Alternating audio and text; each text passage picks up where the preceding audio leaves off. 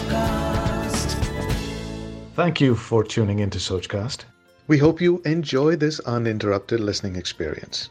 But before that, please do listen to these messages that come from those that support your favorite show.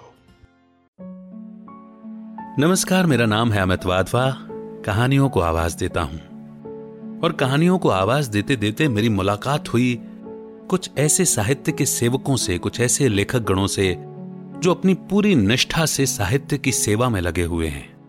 भाषा की शुद्धता को बचाने के प्रयास में लगे हुए हैं। और कहते हैं ना कि संग का रंग तो चढ़ता ही है। कहानियों से तो हमको भी प्यार है। याद है मुझे संडे का वो कलर्ड सप्लीमेंट जो न्यूज़पेपर के साथ में आया करता था और उसमें एक कॉलम होता था लघु कथाओं का। और वो लघु कथाएँ बचपन से ही मुझे पसंद थी। तो जब ये संगम हुआ तो साहित्य की सेवा में मेरा भी कुछ सहयोग हो जाए, मेरे भी सहयोग की एक उंगली लग जाए।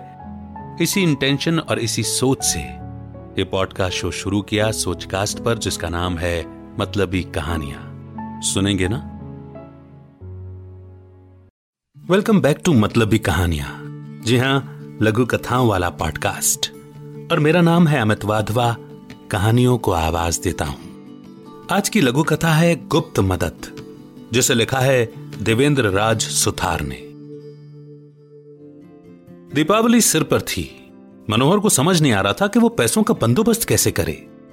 उसका सारा पेमेंट रुका हुआ था। बेचारा एक ट्यूशन टीचर जो ठहरा। दोस्तों से मदद मांगी, लेकिन सभी ने मंदी का बहाना करके मना कर दिया।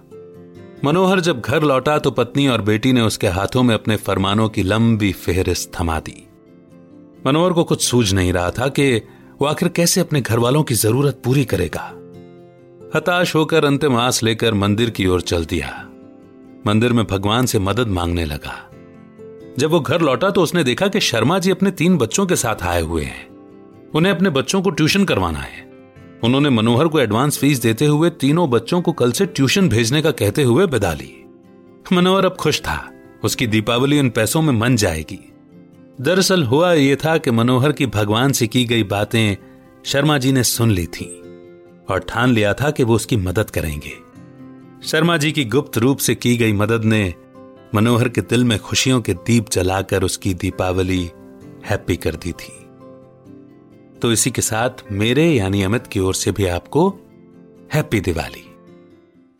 बस इसी मोड पर यह लघु कथा यहीं पर समाप्त होती है। कैसी लगी आपको ये लघु कथा ये पूछना बेमानी होगा।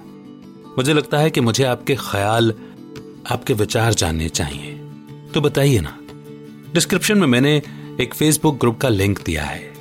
ज्वाइन कीजिए और अपनी राय, अपनी टिप्पणी साझा कीजिए, मेरे यानी अमित के साथ और सभी के साथ। इनफैक्ट, जिन्होंने ये लघु कथा लिखी है, उनके साथ भी। और हाँ, अगर आप भी अपनी लघु कथा शेयर करना चाहते हैं तो कहानियों का सफ़र at ji mail dot com इस मेल पर भेजिए। डिस्क्रिप्शन में आपको इसके बारे में भी मिल जाएगा। बहुत जल्द एक और नई लघु कथा लेकर मैं आपके बीच में फिर से हाजिर होऊँगा। तब तक रखिए अपना बेहतर ख्याल। अमित का नमस्कार। जय हिंद, जय भारत। Like this Sochcast?